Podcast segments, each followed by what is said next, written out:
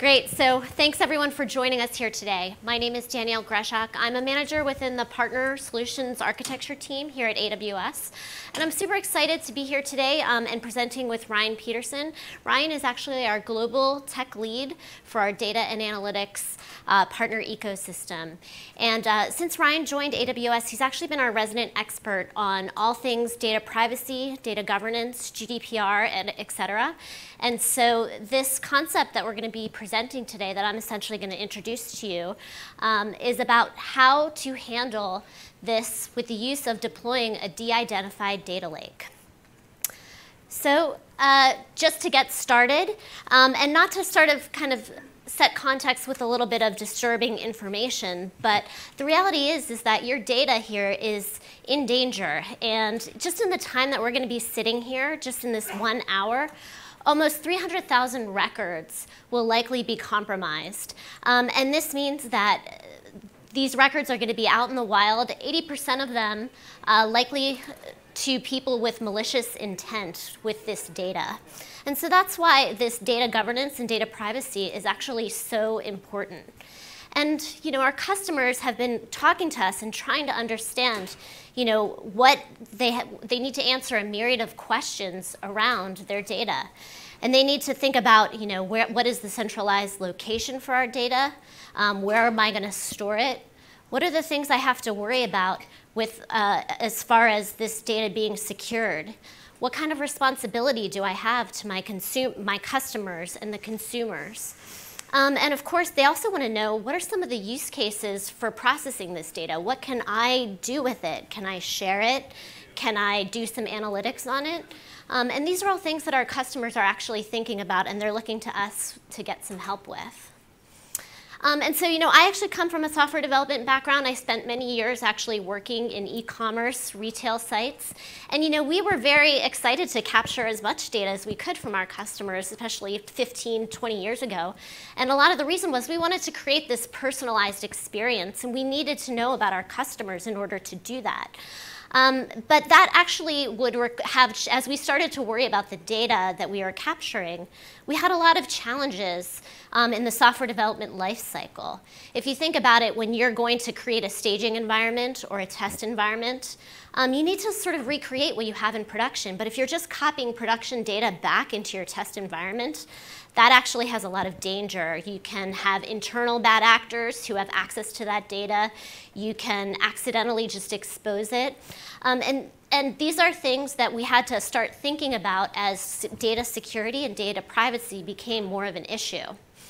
However, if we needed to then seed our database with data, all of a sudden that really slows down the development life cycle and we really had a hard time actually recreating a lot of the environments that we needed to with scalability um, and also just being able to recreate the data that we're going to have from our customers and what it's really going to look like. But that being said, we also had to think about um, external bad actors. So we had to think about protecting our endpoints from DDoS. We had to also think about things like SQL injection and cross-site scripting, and then also brute force attacking. So we were slowed down in our development process by needing to think about all of these dangers that are out there with the data.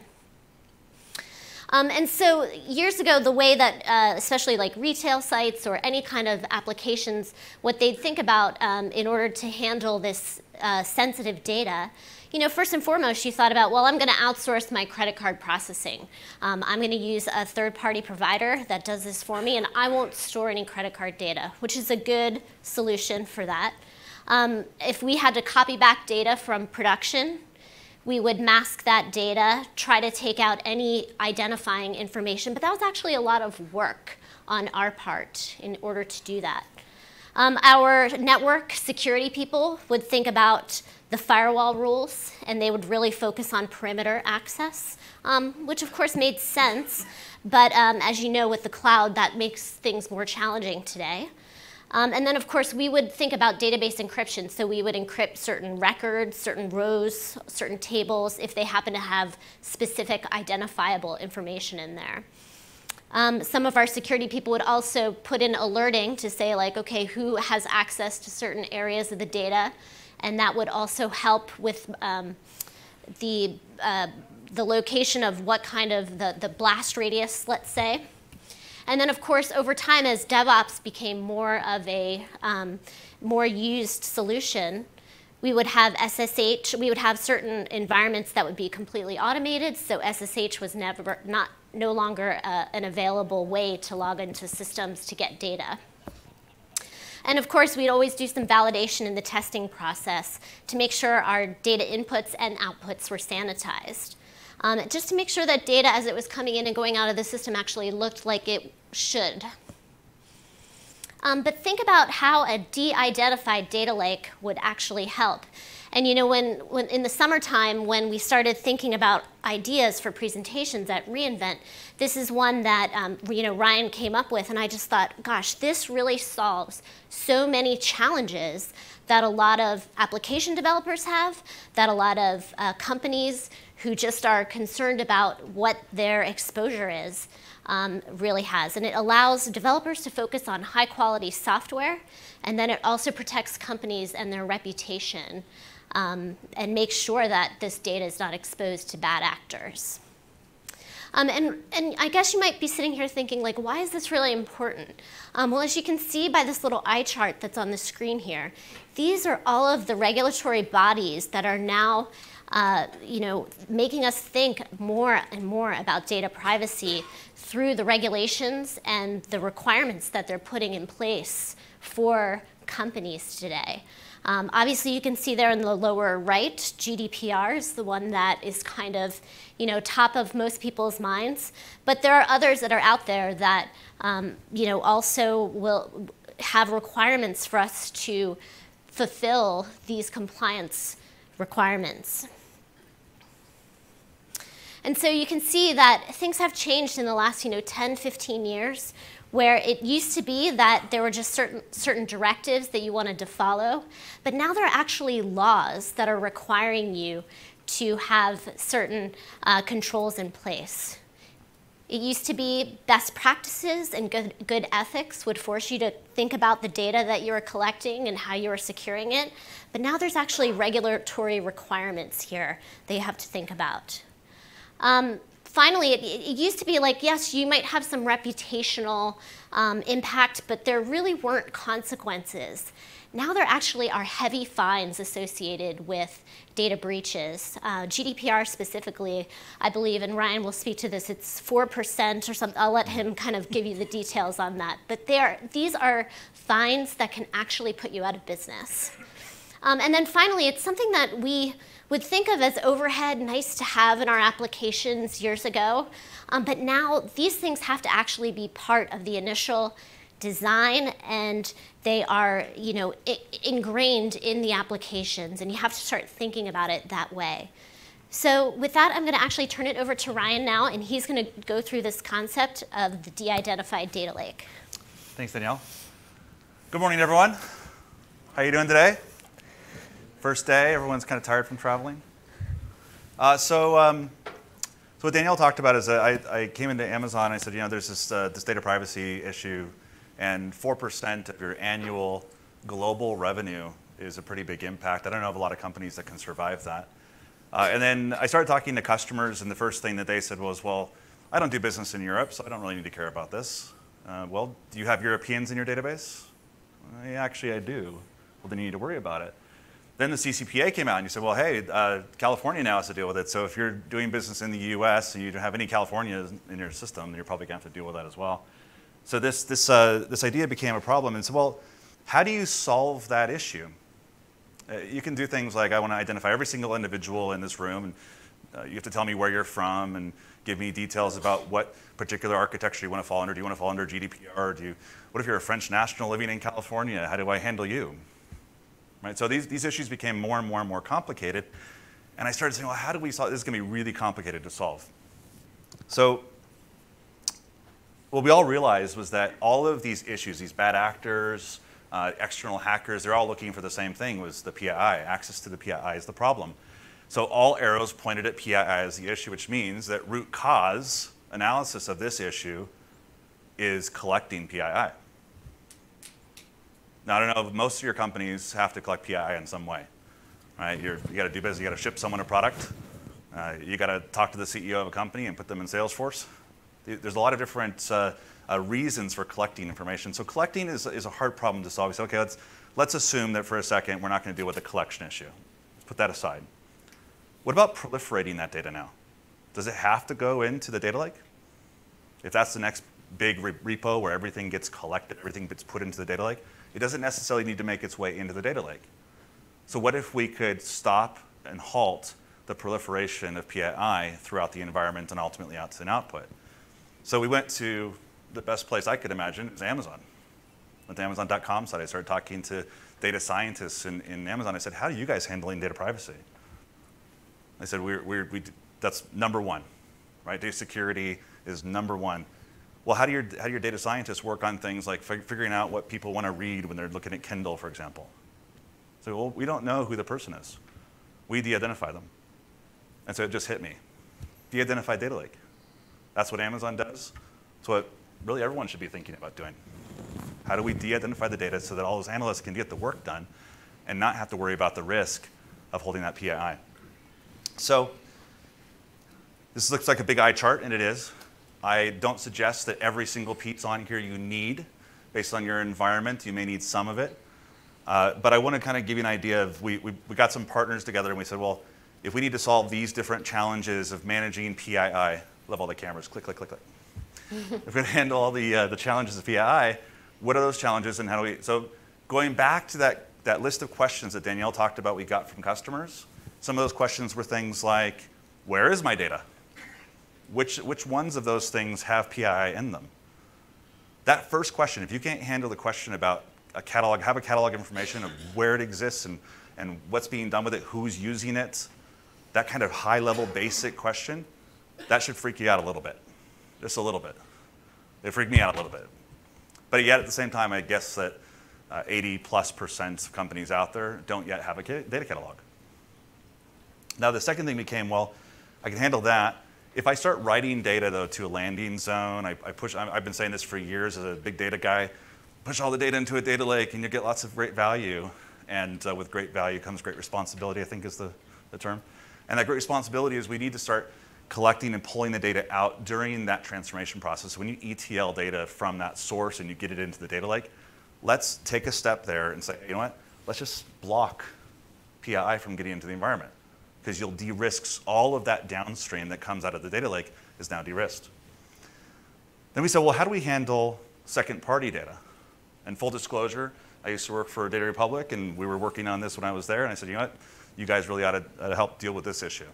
So second party data transfer is how do you get information from one point to a, another party? Here's a challenge with that. Everyone has their badges. I don't have mine because I'm presenting. Oh, yeah. Look at the back of your badge. What do you guys see? The black cards. The black cards. It's a consumer collection statement. And that is where most of this journey starts. We have a consumer collection statement on there because of things like GDPR. Are there any Europeans in the house? a few? Okay, great. So GDPR says, well, we need to know that I'm giving you my data, and I need to know where you're taking it to. Who else are you giving it to? Well, if you swipe your badge this week with a vendor, and that vendor is a European vendor, is a vendor out of Australia, is a vendor out of that information may flow to one of those locations, and so we're doing that consumer collection statement on the back. When you send information though from party A to party B, second party use, we've seen a couple of big um, bad scandals in the news about people using someone else's data. What are the rules around that? What are the laws? Is there legal compliance? Are you following all the regulatory requirements? In GDPR, that's something called Chapter 5. Anybody read GDPR all the way through? I didn't think so. I've read it a couple times through, and after that, you're like, okay, please get me a drink. So, so GDPR Chapter 5 is about that second party transfer, and you have to deal with that as well. So we brought uh, Data Republic into the mix. But the, the actual de-identification element of this, uh, we worked with a company called Dataguise, and Dataguise does masking, 40 plus different kinds of ways of masking. I'll talk about each of these partners in a little bit more detail. But this architecture, if you strip away those elements of data governance from it, it looks exactly the same as a data lake. All we're really doing is throwing on a couple of partner components to take our building blocks and enhance them and make them a little bit more uh, governed, secure, controlled. Make sense? Okay. So let's talk a little bit data catalog. We chose Zaloni for the first iteration of this. Zaloni is a, a, uh, a data catalog company, um, although I think they would more argue that they're a uh, data market. Um, in the end, so, so what data is valuable to me? That this is the question that was asked on that first screen. Uh, how do I use the data for business value? And how do I understand document ensure proper usage? So Article 30 of GDPR is about getting the information and knowing what you're, being, what you're using it for so you can give that back to the regulators. So you have to make sure you know who's using it, who's got access to that data, and what they're using it for, the permitted use of that data. So data catalogs today are things like pure data catalogs, just throw a bunch of information, get a bunch of metadata, put it into a space, or they're embedded in some sort of application. So you might have an EDW data catalog or a data lake da- catalog or just a catalog of your uh, in, of, of, a particular data set. What we really want is a marketplace, all of the data that exists within your environment, data that is yours, that you control, data that you're using from someone else. If you work for a bank, for example, you're probably getting information from bureaus, when that information comes in from Bureau, how do you manage that separately, potentially, than from your regular data? And you've got to be able to have that whole state. So the future state is all the information exists in a market where your data stewards and your data consumers who are actually using the content can go and search through all the data. So it looks a little bit like this. RDBMSs, data lakes, EDWs, file systems, data catalogs, any other information that might exist around your data assets flow up into a discovery system, into the catalog. Catalog now can manage all of that. Within that data management framework, there's an ability to do data transformations, uh, change things in the actual environment, and then start applying permissions and make that data uh, discoverable to those data consumers. So Zaloni has a few interesting uh, solutions to it. One is that catalog process we talked about.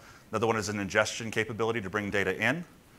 Uh, Adding to that, they have a workflow designer, so the ability to see kind of that lineage of traffic that goes from the source system all the way out to a report or someone who's using that content. Token masking integrated into their solution. They have the ability to collaborate with other users. So you want to build a project and have a bunch of users get the same permissions, have the data steward control who's going to uh, see that information, it's all there. And ultimately then share that back out uh, for uh, uses like Tableau to be able to, to look at the content and visualize it in some way. You look at kind of the holistic view of what Zaloni offers, there's that enablement, that governance and engagement, uh, everything from data lineage and quality to uh, auto discovery of content and changes. And I think it's also really important to tell you that uh, for people asking the question in their minds, what about Glue?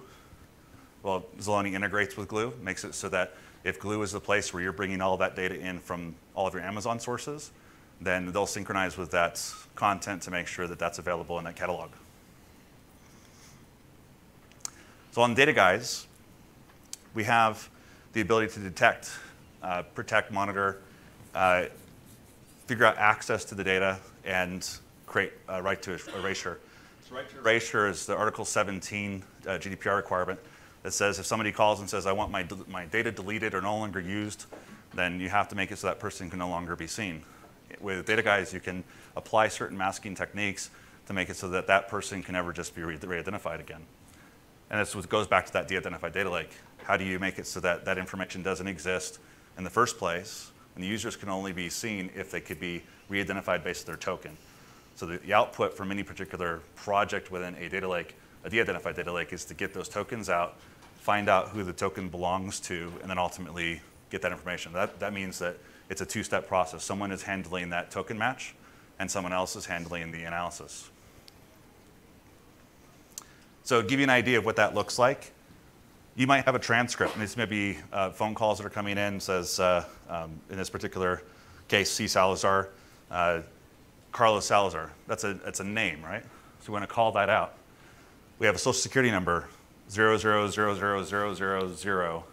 Don't think that one actually exists. I think we're okay. if that is yours, let me know afterwards. I'll change the slide. Um, hopefully, you don't have the one we replace it with, 66666666. Um, but one of the masking techniques that Dataguise can offer is to change things from something that's real to something that's also real. It just it makes it so that it's no longer identifiable back to a particular person. So in this case, Carlos becomes Jane and in this case, social security number changes. In this case, it goes from Nevada to Texas. So we're changing pieces of PII to make it so that it can be used. You can do other things like hashing the data. So it, it's a one-way directional hash, turns into a bunch of just garbly gook, I think is technical term. Um, I put this in here because Dataguise actually showed me this, and, and was, I was really excited about it. Does anybody have a call center in their company? A few of you? How do you handle audio?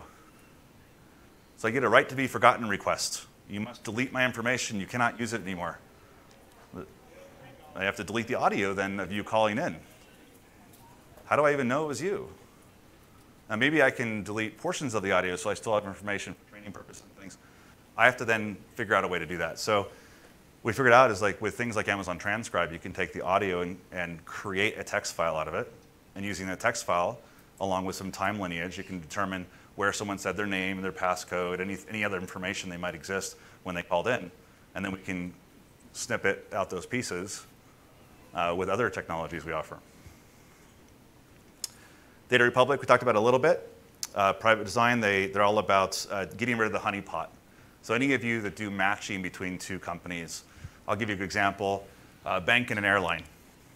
You, you ever have a airline credit card or a hotel credit card? Well, how do you create a connection between those two organizations? The way it's been done in the past is that information uh, was sent to an organization to do matching, a place like a honeypot, where the matching was done, and then you would get a list out of A equals B. So what, what they came up with is a concept called decentralized matching. So taking the best of blockchain-esque technology, decentralized uh, internet. Anybody watching Pied Piper, the decentralized internet? So uh, that decentralized internet concept of, of uh, starting out pieces of data so that it doesn't exist in one place.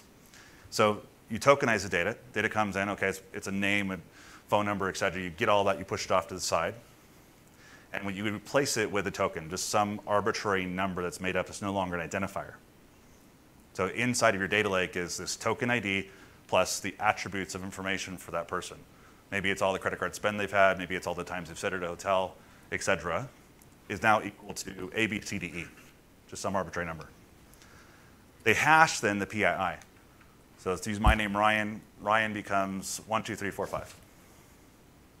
They slice that data up. So the 1, then the 2, then the 3, then the 4, then the 5. They ship it out to these different places so that it doesn't exist in one place anymore. You're hashed already, which means you can't identify the person from the hash. Then the hash is split, sliced. And that's shipped across all these different decentralized nodes. And then you can match against all of those decentralized nodes and you end up with false positives in the environment. By having the false positives integrated, it means that you can do full matching without having to worry about re-identification of the person, which means now you no longer have a centralized honeypot that is being matched between parties but in a global context. They provide governance of the exchange of data. So we talked about that legal compliance. If I'm sh shipping data from my place to another place, what's the legal agreement between those? Some bigger companies have that integrated. They'll have like a, a policy or a process for how you transfer and ship data to another party. They have that integrated into the solution.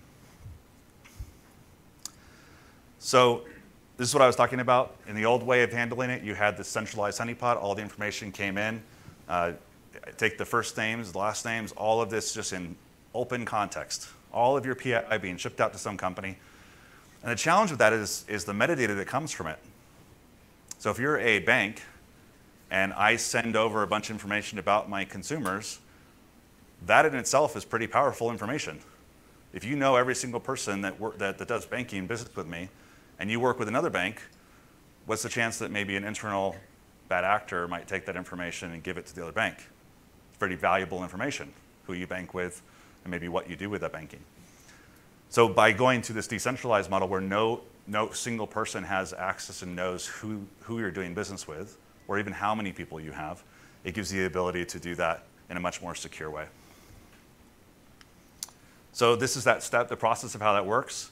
You take information from your organization, customer database, for example. There's an on-premises node. The personal information gets into the contributor node, goes out to the decentralized network. The decentralized network does all the matching. All the false positives as well as the, the positive positives end up going back out to this thing called an aggregator node. The aggregator node creates the list of A equals B. Then you use that as the match table so that when you transfer information about your data to someone else, so the bank now sends the information to the airline. When the airline gets it, they don't see what the bank's ID was. You send that natural key of one, well, the airline's natural key of two comes up on the screen. And it makes so you can do this data transfer completely de-identified. Nobody knows what your information or anything about that information is, but you're still able to transfer the attributes. The person stayed here this many times, they flew this many flights, they bought these things that ultimately should get points, et cetera. So wrapping that all into a single program uh, was the last element of this. So I have all these different components, and what I don't want to have is three different places where I have to manage things. I want my ETL team to be able to continue to do ETL. I'm going to introduce a new acronym today, um, say ETDL, right? So extract, transform, de-identification, then load. And so we started talking to Etleap about this concept of governed ETL. How do you do that governance during the transformation process?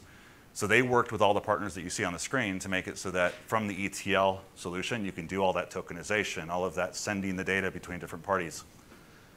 So what, what's special about Etleap is that most of your ETL providers are an installation of a piece of software, and they're really a SaaS-based solution. So it makes it uh, less about a developer having to do the work and much more about a particular, uh, any business user can go and say, I need this data shipped over to here, I need to do these things.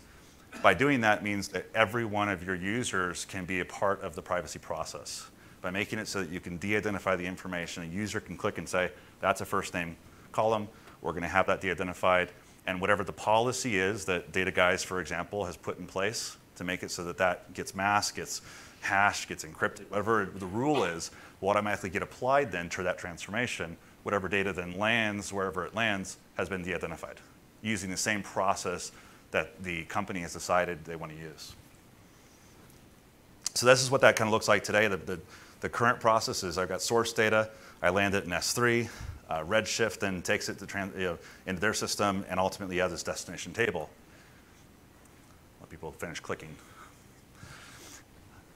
And we're not talking about a big change here. We're just simply saying that during that transformation process, let's just include the de-identification so that everything downstream, that very first step coming out of your source data protects you. And the second step is I want to load, I want to use it, I want to consume it. Every single analyst is now working on this data set. They're finding information out about a person without knowing who the person is, which means I can still do things like churn analysis. I can I've yet to find a report, and I would be happy to talk to anybody after this who could tell me this is a report that I run that I have to have the PII in my data environment in order to do it. So far, I found that every single body, everyone, they'll think about it and they go, you know, I don't need it. I don't have to have the PI. I can handle every single output that I would need to handle. So today we're seeing is that with Etleap involved, they're doing that work. They're also involved in the data curation process and getting it ultimately into the same environment. So I'll close out on the same slide I started with. Um, there's a few other components in here I wanted to call, call out. If you want to run SageMaker to do some predictive analysis insights on your data, nothing changes. You want to look at things like how many widgets do I need to predict to purchase next month? The widget count is still there even if you don't know who bought the widgets. So I can still push that information through to SageMaker and get great insights. Uh, Athena being able to access the data on S3 so you can, you can look at the content. Nothing changes. It's just that your users now, instead of seeing John Smith, Jane Doe, they're going to see ABCD as the identifier of that person. And so no longer, you're no longer able to figure out exactly who that person is. So uh, we'll see this architecture expand. We'll see people be able to swap out different components for certain elements. But we think this is going to be the future of stopping the proliferation of content to get from one side to the other. I'm talking very fast, I realized. Still have half hour. Yep. We can keep talking. Um, Well, I want to do a quick shameless plug, actually. Uh, so one of the things that our team here at AWS and, and Ryan specifically has driven is um, in our competency program, which really talks about uh, it, it, it is a place where we showcase partners that excel in specific areas, and in data anal and analytics is one that, that Ryan specifically owns.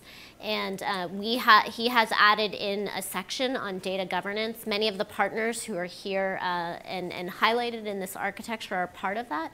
Um, I think we expect to have consulting partners also who really excel in this space um, to be featured in the data governance section of our competency program. So if you're out there and you're looking for solutions in this space, the competency our competency partners uh, for data governance is a good place to start. And, and like I said, many of these partners are, are highlighted here. Yeah, I, I, will mention a couple of things just to throw out. There's other pieces of the architecture I can spend a couple minutes on just to add a little more time. Um, so video and images uh, is, is a great space. Uh, taking content off of, a, off of an image and figuring out that there's PII there, which there's a couple already, right? So you have a identification of looking at a face. You may need to mask that by either deleting the image or blurring it in some way so you can't tell who the person is. Um, you also have like things like an MRI where the doctor writes on it, or their hand writes on it, or it's typed written. We call it a DICOM header. Uh, so that information also is something that you might find. So the concept here is we take information from those unstructured files, get them into a landing zone, have the landing zone audit to make sure that it doesn't have any of that content. And then using machine learning, we can actually figure out if it doesn't have any, just have it push up straight through into the data lake.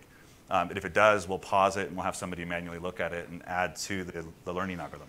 So if you find that, hey, this is something that the system couldn't catch, then we're gonna, we're gonna pause and not have it go into the data lake.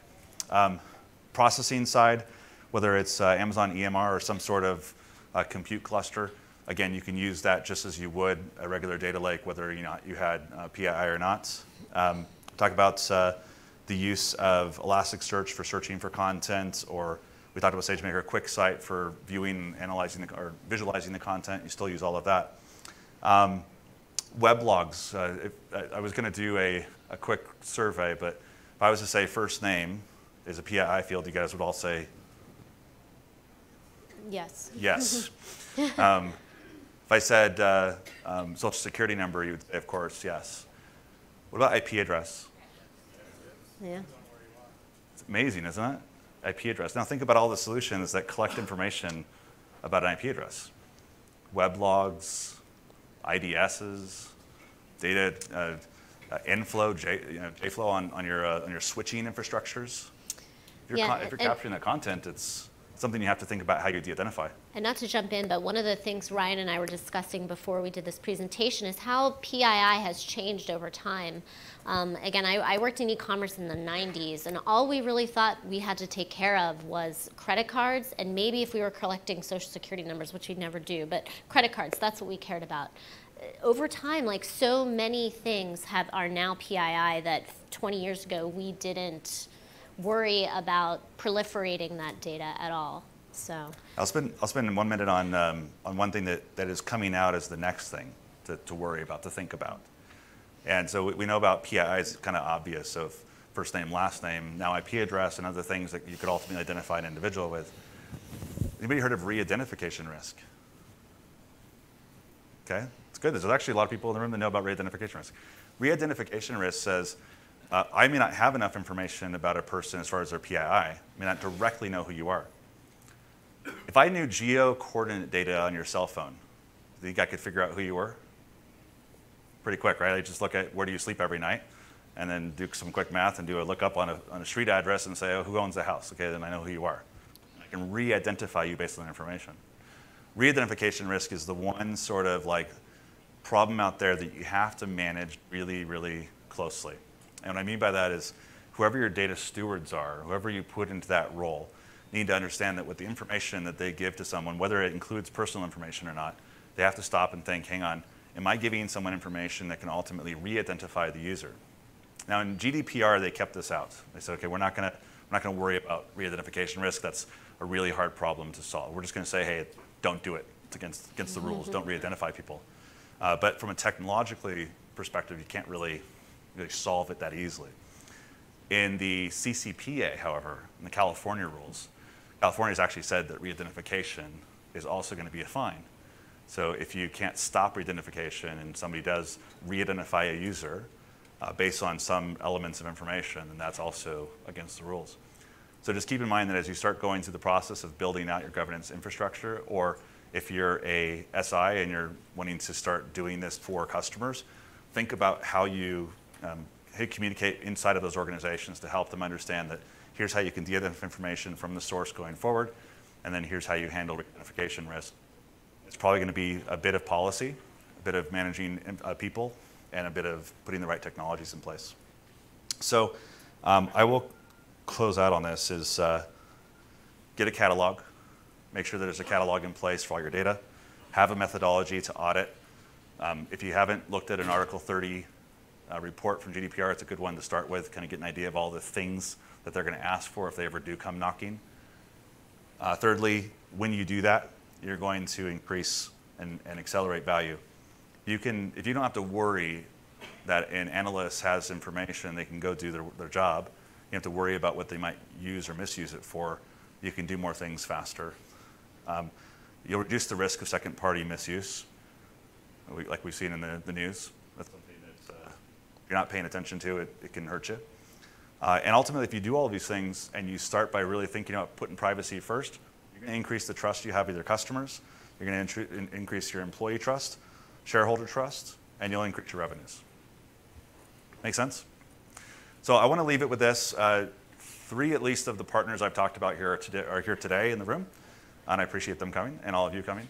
Uh, they're going to go hang out in the corner. If anybody has questions about uh, any of those solutions, feel free to go spend some time with them.